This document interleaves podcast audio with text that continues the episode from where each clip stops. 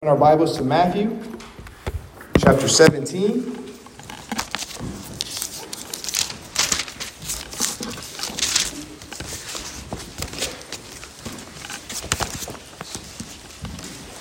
Do you guys know who William Tyndale is? Okay. He's the father of the English Bible. He translated 90% of the King James Version of the Scriptures. Tyndale asked Bishop Tunstall to authorize him to write a translation of the Bible. But the bishop denied his request. However, it did not stop him from his desire. Tyndale went to Europe to complete his translation after receiving encouragement and support from the British merchants. He had the Bible printed in there and smuggled it back to England. So he's doing, he's, he's, he's translating the Bible, he's smuggling, he's doing it against what the authorities told him not to do. Tyndale continued hiding among the merchants while he started translating the Old Testament. The authorities found him after an Englishman who pretended to be his friend turned him over. He was detained in prison for one and a half years and later brought to trial for heresy. He was later condemned and was sentenced to death on October 6, 1536. He died by strangling, and his body, when he was dead, was burned to the stake. So Tyndale disobeyed his authorities because the laws that the people that were telling him not to do broke God's laws. And for Tyndale, God's laws are more important than anything else. And we're going to see the teachings of Jesus when it comes to obeying God and also obeying government today. Amen? So let's turn your Bibles to chapter 17, Matthew 17, verse 24 through 27. The Word of God says, Are you guys there yet? Yeah? Okay. When they came to Capernaum, those who collected the two drachma tax came to Peter and said, Does your teacher not pay the two drachma tax? He said, Yes. And he came into the house. Jesus spoke to him first, saying, What do you think, Simon? From who do the kings of the earth collect customs or poll taxes? From their sons or from strangers? When Peter said, From strangers, Jesus said to him, Then the sons are exempt. However, so that we do not offend them, go to the sea and throw in a hook and take the first fish that comes up when you open its mouth. You will find a shekel. Take that and give it to them for you and for me. Amen. So today we're going to talk about three scenes concerning Jesus and government. Three scenes concerning Jesus and government. We're going to talk and we're going to see that the first scene deals with the question, and that's verse 24. The second scene deals with the discussion between Jesus and Peter, verses 25 through 26. And the last scene deals with the provision, and that's verse 27.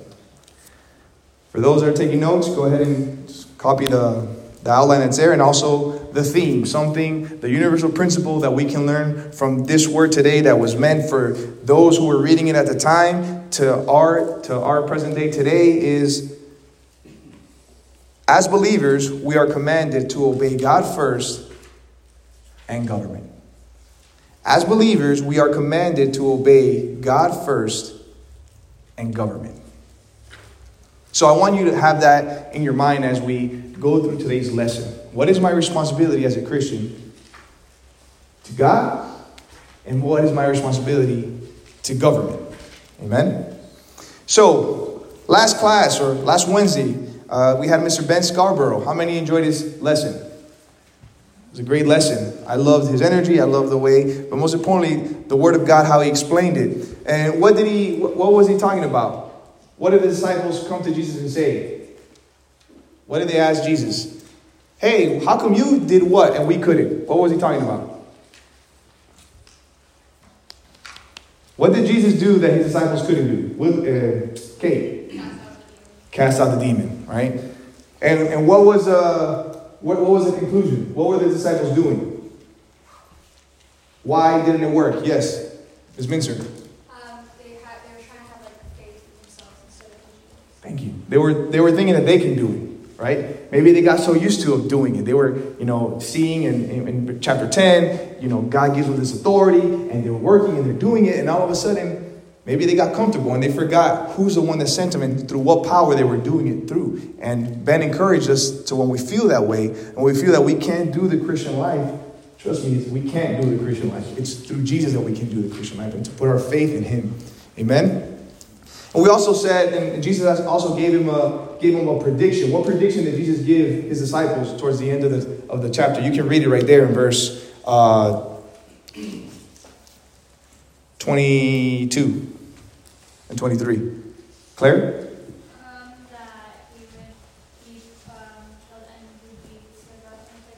yes, yes. And this time, did Peter say anything? Did Peter say anything?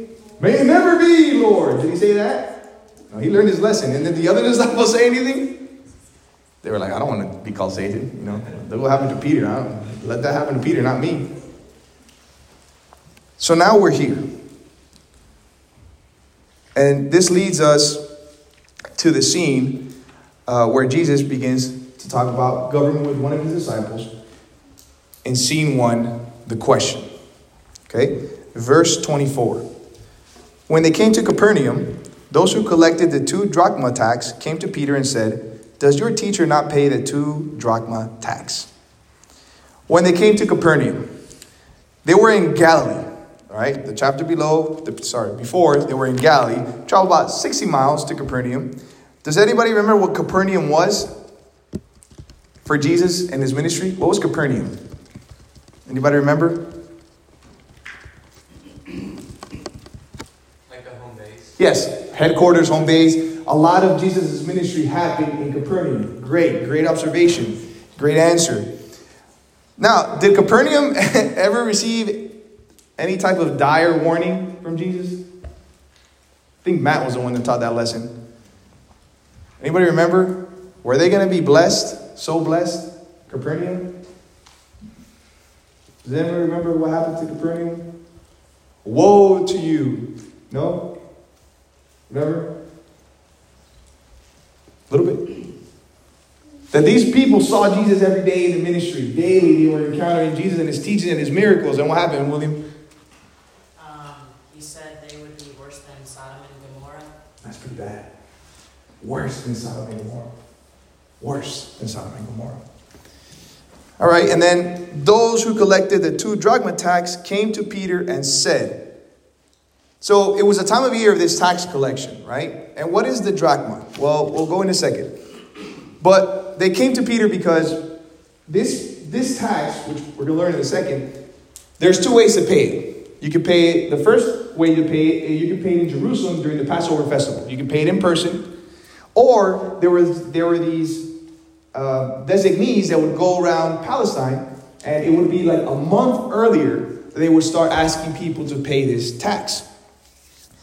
Um, so, what do you call these delegates that collect taxes? What do you call them? Riley. Tax collectors, yes, tax collectors. And we know that the Jewish people love tax collectors, right? They couldn't wait to see one, to meet one, to bring them inside their house and fellowship with them and have Papa John's with them. Right? No, no, they didn't. Text, what happened with these tax collectors?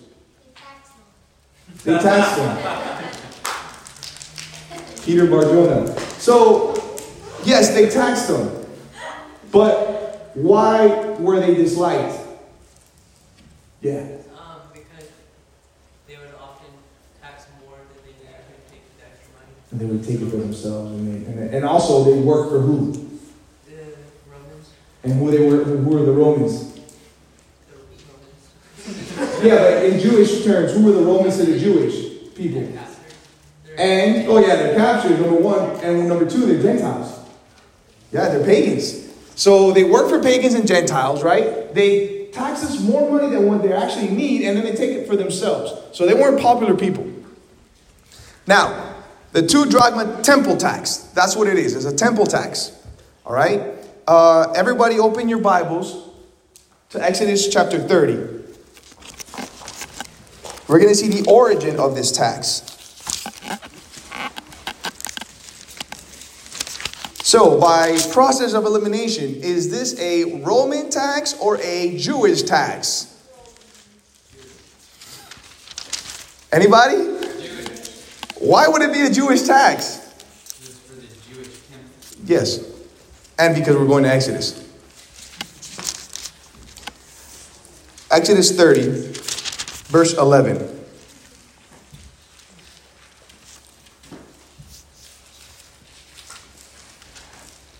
The Lord also spoke to Moses, saying, When you take a census of the sons of Israel to number them, then each one of them shall give a ransom for himself to the Lord. When you number them, so that there will be no plague among them when you number them.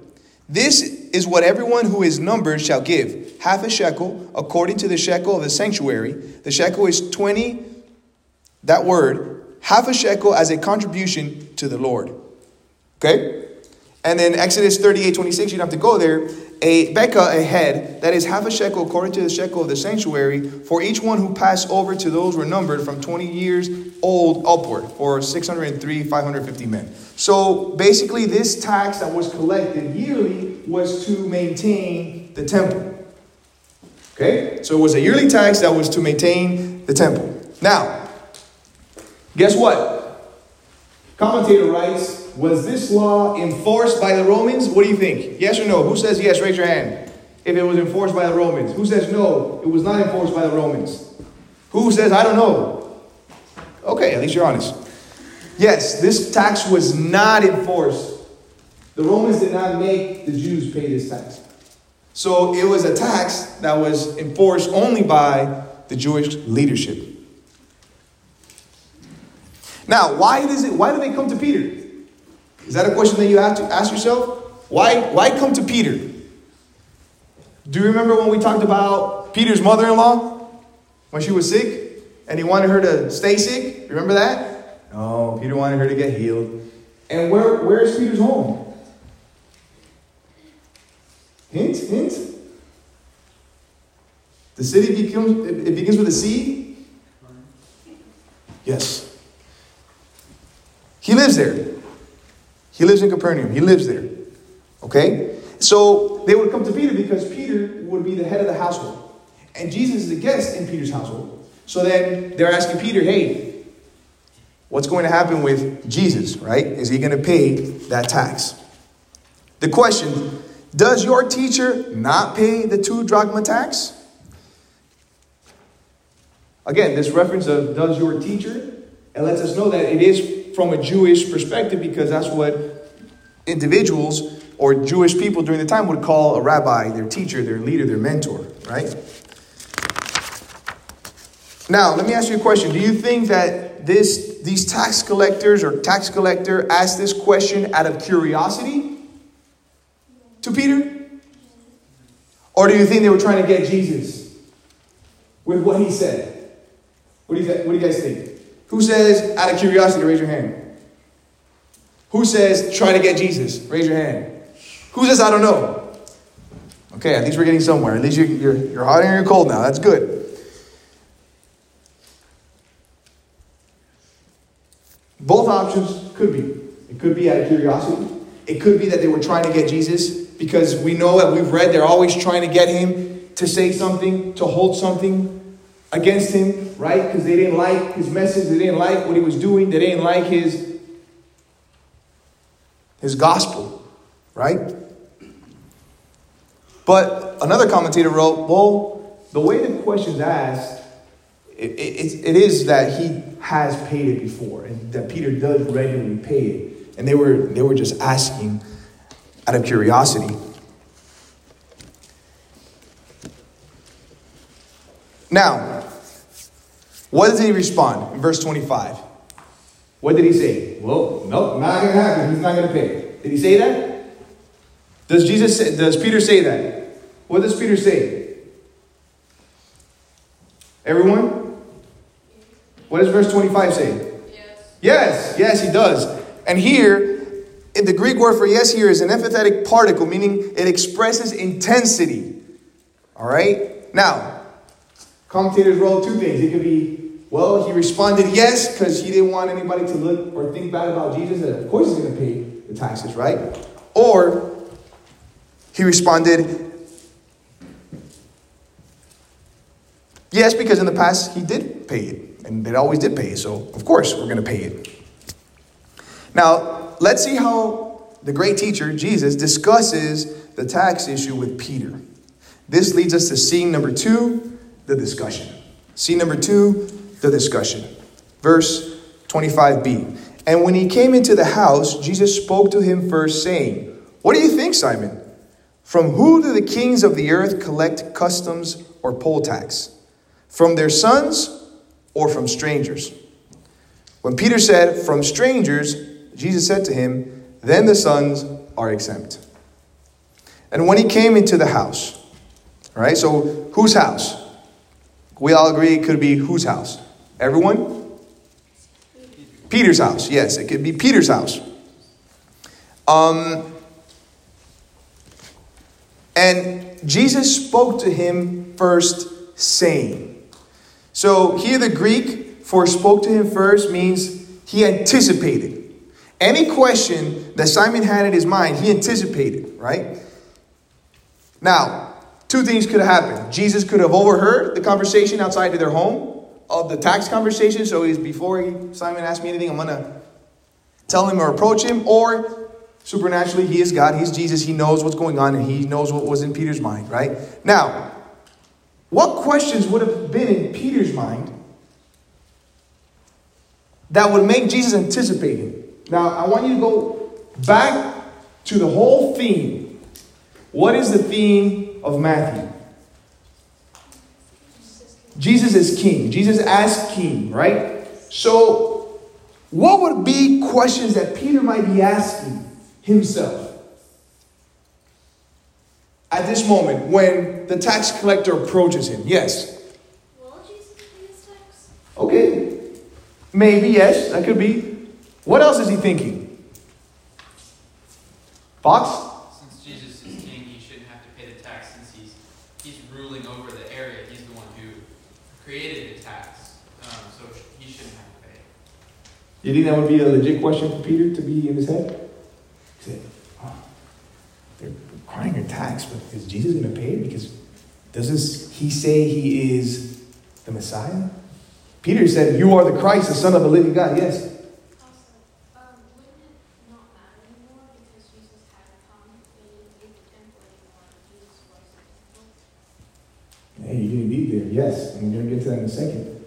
He would be thinking, well, if the tax is for the temple, but Jesus says himself, right, that he is the Son of God, why would he pay the tax? Right? If Jesus says who he says he is, so now let me ask you a question. Are those legitimate questions that Peter can be ask, ask, asking in his head? Yes or no? Yes. Now, do you sometimes ask questions about God and Christianity that kind of don't make sense in our finite minds? Yes or no? Yes. Yes, we do. But don't worry about it. Why? Because the apostles did the same. And God, in His infinite wisdom, can sometimes clarify many of those questions. And we're grateful for that. But guess what? If He doesn't, we just have to trust. Trust who? The God who created everything. He's a loving God. He knows what He's doing. Nothing happens by accident. So all the questions that we might have, all the doubts that we might have, they, they could be in our minds and they could be legitimate questions. And some of those questions, to the majority of them, in God's grace, we have the answers for. You got to study, you can get them. So don't feel bad if you ask those questions or have those questions. And please, feel free to talk to your parents about questions. You have to. Don't think you're the only one that, are think, that is thinking these things. That's the number one mistake that you can commit. Oh, man, I'm doubting God's existence and I just don't want to tell my parents because they're going to. It's okay to talk to your parents about these things. They want to hear you and, then, and they want to use the word to help because guess what? When my kids come or anybody comes, I'm just going to take them to the word. The word is going to do its job anyways. I'm not here to convince anybody. Your parents are not here to convince you either. The word of God does that through the Holy Spirit. Amen? Talk to your small group leaders about it. All right? If they can answer it, they'll find an answer for you. But it's okay to have questions in our minds about God and Christianity, and it's okay to investigate them. I had a season in my life where Answers in Genesis was my best friend. Man, was I an Answers in Genesis geek nerd. I was there nonstop about dinosaurs, about evolution, about you know languages and, and origins and all these things because I like to ask questions. And God, in His grace, the majority of them were answered in His Word. Amen. Has that faith. So he asked Jesus, he, uh, Peter asked Jesus, What do you think, Simon? Here, what do you think is more of Simon? What is your opinion? From who do the kings of the earth collect customs or poll tax? From their sons or from strangers? The Greek word here of the earth is where humans and animals live. So this is not a figuratively earth. This is of the earth, right? He mentions kings of the earth to make his point that it's not only about Jewish tax, it's about taxes in general. Kings of the earth. From who do they tax? From who do they who what who, which people, which citizens pay these taxes? Their sons or strangers? This is important because it's not just Jewish tax. This is our relationship to government. Bigger picture here. Customs. Does anybody know what the difference between a custom and a poll tax is? Anybody want to try it? Give it a shot. Anybody? The difference between a custom and a poll tax?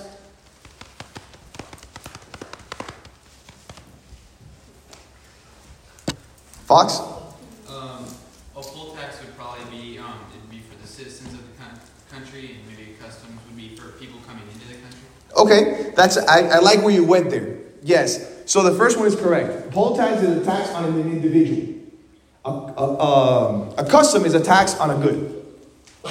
On goods, right? So here, what's the percentage of tax that we pay in the state of Texas? Anybody know? Is it eight? I thought it was eight percent flat, but It's more? eight point two five? Man, that two five now- it makes sense. In Florida, it's seven percent. In Alaska, it's zero percent. Why is it zero percent in Alaska? Need people to move over there. hey, move to Anchorage. Alrighty. A, a tax is uh, on goods is a customs, and poll tax is paid directly by a person or organization from their own family or unit of strangers. So a similar question is asked to Jesus by the Pharisees. And we're going to find this in Matthew chapter 22. We'll probably get there in two or three years. But for now, let's go and read what this question that was asked to Jesus is all about, okay? Go ahead and open your Bibles or turn your Bibles to Matthew 22, verse 15.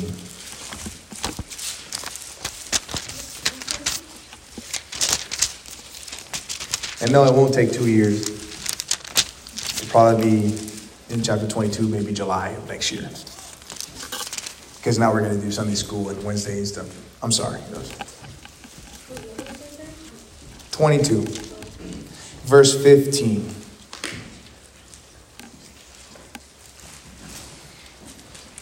We're on there. Tribute to Caesar. Then the Pharisees went and plotted together how they might trap him in what he said. And they sent their disciples to him along with the Herodians, saying, Teacher, we know that you are truthful and teach the way of God in truth, and defer to no one, for you are not partial to any. Tell us then, what do you think? Is it lawful to give a poll tax to Caesar or not? But Jesus perceived their malice and said, Why are you testing me, you hypocrites? Show me the coin used for the poll tax. And they brought him a denarius. And he said to them, Whose likeness is whose likeness and inscription is this? They said to him, Caesar's. Then he said to them, Then render to Caesar the things that are Caesar's, and to God the things that are God's. And hearing this, they were amazed, and leaving him, they went away. Isn't our Savior wise? I mean, I'm, I'm, I mean, like if Matthew knew our lingo, it would have been like mic drop, right? That's what a what a what a response from our Savior to those that are trying to get him. So, where do they get the taxes from? Strangers or their sons? So let's let's look at Peter's response in verse 26. When Peter said, "From strangers," Jesus said to him, "The sons, then the sons are exempt." Stranger. Here the Greek is a person not belonging to the environment in which they are found, often of those from another region or country. Exempt, no longer or not under the ownership, authority, or in the servitude of another. He's saying yes, by strangers, but then sons, they don't have to be taxed. But why would he say that? See, the tax was imposed by God for the temple, and Jesus is the son. That is why he's exempt. That is why he's saying, Whoa, I'm exempt because I'm the son of God. Everyone else should have paid the tax except him. Why? Because if he says he is who he is, which is the Son of God, and the temple is for God, then he should be exempt from this tax. If anybody would be exempt from this tax, would be Jesus.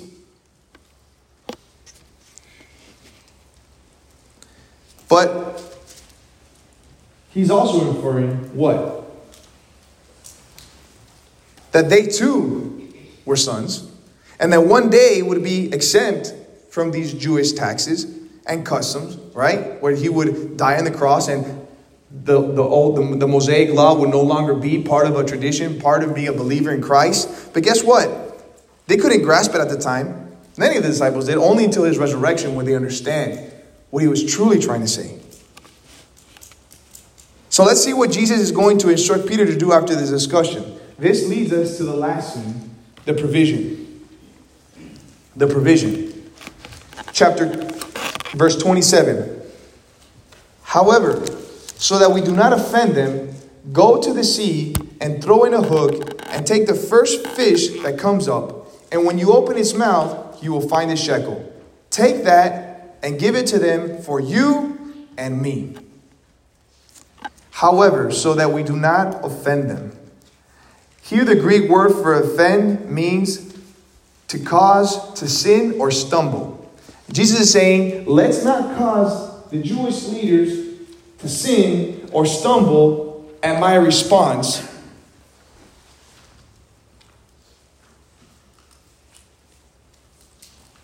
Let's go ahead and pay it. This, this word, this concept is also found in 1 Corinthians chapter 8, verse 13, which says, Therefore, if food causes my brother to stumble, I will never eat meat again, so that I will not cause my brother to stumble. This is the context of what this Greek word means offend. Okay?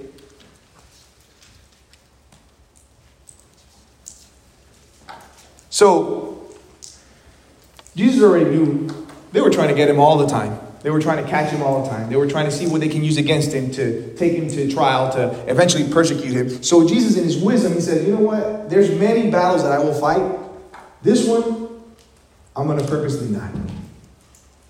We're going to pay this tax. And we're going to see why, in God's wisdom, he would want to pay that tax.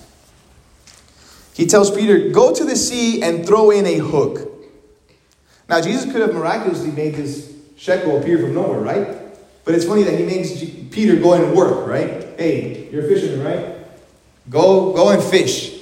And go get a hook. And don't put bait on it. Just, just throw it in there. Now, if you're Peter, what are you thinking?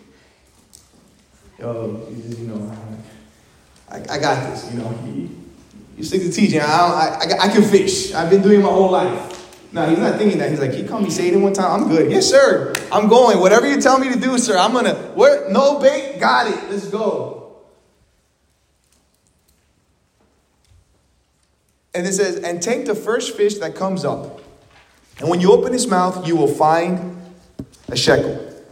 The Greek word for fish here is any various kinds of cold blooded aquatic vertebrates, usually having scales and breathing through gills. This is not a, a parable, figurative. This is a fish. This is not a whale, this is a fish. All right? Shekel is a silver Greek coin called a stater, equal to four drachmas. How many were owed per person? How many drachmas needed to be paid? Two. And how much did this coin was worth for? Four. So who is it going to cover? Both of them, Peter and, and Jesus.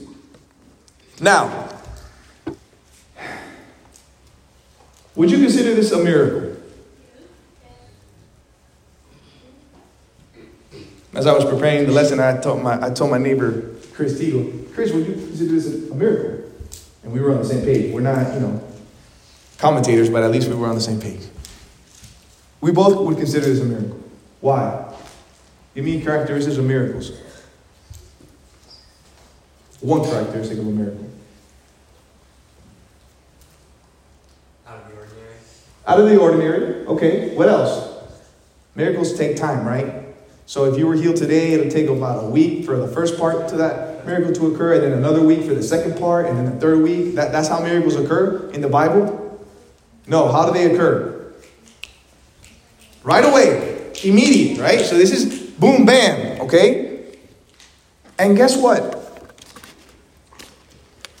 Why were miracles, why do miracles occur anyways? Why are they in the Bible? Sight? To show the glory of God. To show the glory of God. What else? Text? Uh, to to demonstrate, like it's a quicker way of teaching us. Okay. In that realm, what else? Why were it begins with the letter V to to their a messenger. Validate. To validate the messenger. Whatever that person says, listen to them. It is true. Why? Look at the miracles that they're creating. Look at the miracles that is happening. So Jesus in his grace, to avoid any confusion or miscommunication, attests that, hey, what I just said, let's give this tax to the government to know that this is not just a Jewish tax, but an overall tax. And for you to be clear in the future, this is not something that you can avoid. Miracle. It is true. When in doubt, pay the tax in the future. Remember what I remember the miracle that you saw when I told you to get and pay for it. Even though I'm the king, I'm the son of God, I don't have to, I'm going to. But remember, he's writing and he's and he's doing this for us. For when the the readers of Matthew are reading this, for when we're reading this, to have no doubt that what Jesus says is true. Amen. Carson talks about Christ's humility in this way He who so controls nature and its power that he stills storms and multiplies food now reminds Peter of that power by this miracle, while nevertheless remaining so humble that he would not needlessly cause offense and pay the taxes. Our Savior, our Lord, who did not have to pay that tax, did so powerful enough to do all the things that he did, even to perform a miracle for Peter, so that Peter would remember one day hey, when in doubt, do, do I have to do, do I have to obey the government? Yes. Unless, unless, we'll talk about that in a second. Take that and give it to them for you and for me. The only one who did not have to pay that tax did it anyways as an example for us to follow. And you also know that he could have claimed exemption to that tax. Why? Because priests and rabbis, they didn't have to pay that tax. And he was considered a rabbi to many of the followers. So he had two. He was the son of God and a rabbi and priest, and he still decided to pay the tax. And guess what? Even though our Savior disagreed with how the Pharisees were leading the people, what did he call the Pharisees? How did he, what did he, how did he criticize their leadership? How do you criticize their leadership? It reminds me of a song with three little mice. It begins with a B. Blind. Yes, the blind leading the blind. So Jesus, knowing that the blind is leading the blind, that they're using this money for other things other than the temple, because you know all these tax collectors were hated for a reason, he still does what? He still does what? Pays the taxes. This is important, guys.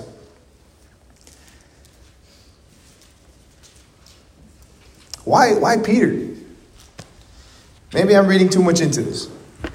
But I think Jesus was preparing Peter for what he was going to go through in the times of Nero when he talks to us about honoring the authorities, obeying the authorities. And I'm not so far off because MacArthur stated if Peter was thinking about this when he wrote 1 Peter 2 9, but you are a chosen race, a royal priesthood, a holy nation, a people of God's for God's own possession, so that you may proclaim the excellencies of him who has called you out of darkness and into his marvelous light. Peter would need to be remembered in his persecution. What is the theme of 1 Peter that we're learning about? What is it? Anybody? Theme of First Peter? Standing firm through suffering. And there was going to be a lot of persecution. Who did, who did Peter live under? Under what emperor? Was the context that we've talked many times. Nero. And, and what? It, it was, was it a walk in the park? No. Nero was horrible, and the things that he did to Christians were horrible, yet still Peter is telling them to honor their authorities and obey their authorities. So, how do we apply this text to our lives? As believers, what is our responsibility to government?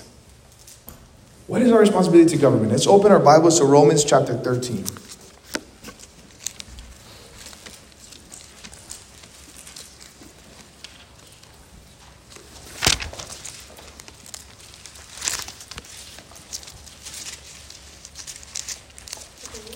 Romans chapter 13.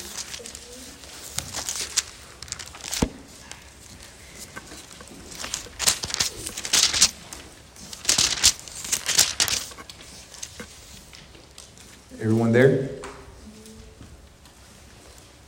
I'm going to let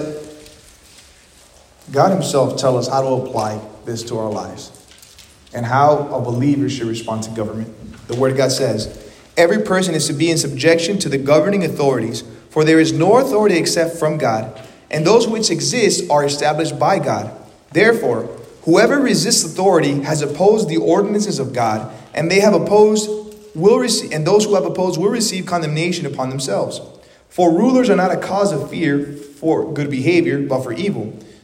Do you want to have no fear of authority? Do you what do what is good, and you will have praise from the same. For it is a minister of God, this is government, guys, to you for good. But if you do what is evil, be afraid, for it does not bear the sword for nothing. For it is a minister of God, an avenger, who brings wrath on the one who practices evil. Therefore, it is necessary to be in subjection, not only because of wrath, but also for conscience sake. For because of this, you also pay taxes, for rulers are servants of God, devoting themselves to this very thing Render to all what is due to them. Tax to whom tax is due, custom to whom custom, fear to whom fear, honor to whom honor. Turn real quick to 1 Peter. We read this already in Sunday school, so it should be familiar. 1 Peter chapter 2, verse 13. Here's what I was saying. If, you know, Peter was, when he was writing this, he remembered the fish and the coin when it comes to government and the Christian and government. Submit yourselves for the Lord's sake to every human institution, whether to a king as the one in authority or to governors as sent by him for the punishment of evildoers and the praise of those who do right. For such is the will of God, that by doing right you may silence the ignorance of foolish men. Now, there's an exception, right? There's an exception. When do we defy government? When do we defy government? Joy. If it goes against the word of God. Yes. You defy government if it tells you to go against the word of God. Now, what if the government is an oppressive government? What happens then? In His grace, some might argue that an oppressive government is better than no government, is better than anarchy. Some might say that, right? We're used to having a democracy, but that's not hasn't been the case for the majority of human history, right? The fact that we elect officials is a blessing.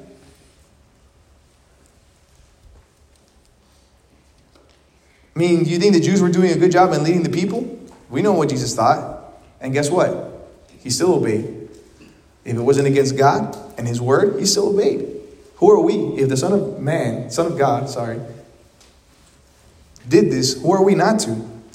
MacArthur states Regardless of how unjust a tax is assessed, or how blasphemously or irresponsibly it is spent, it is to be paid. If the Son of God claimed no exception for himself in paying taxes to the den of thieves run by the wicked, false teachers, and leaders of Israel, how much less can his followers claim, claim exception for themselves? And if he was concerned more about not giving offense to unbelievers over that issue, how much more should his followers have such concern? So there's no way of getting out of this, guys. And the next one is going to be even a little bit more confronting to ourselves and to me personally. You know, do we pray for those that are in power over us? It's easier to pray when the one you liked, elected, is in office. But does God command us just to pray for those that we like? For all of them. Whether we put them there or not, whether we agree with them or not. Does God make mistakes? No. The president that we have is the president that God wanted. And that's him through history.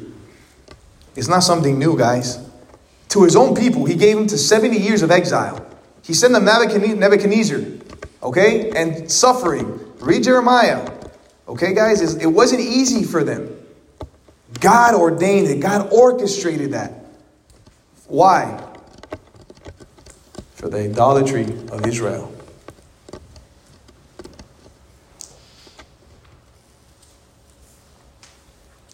Maybe you're here tonight and it seems weird to you.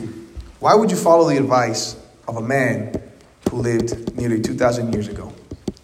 It's so different. It's not the same. We live in a democracy. My friend, that man is God. He was 100% man and 100% God. He lived a perfect life, the one, in, the one you and me could never live. He died on the cross for crimes he did not commit. He rose on the third day to save sinners like you and me. See, we can never save ourselves no matter how good we think we are. But God took the sins of the entire world and saved us from hell so that we can spend eternity with Him only if you repent and trust in Him for your salvation. If you really do call out to Jesus to save you, the only thing that you would want to do in this life is to follow His commands and make Him your Lord and be His slave and be His bondservant. Amen. Let's pray.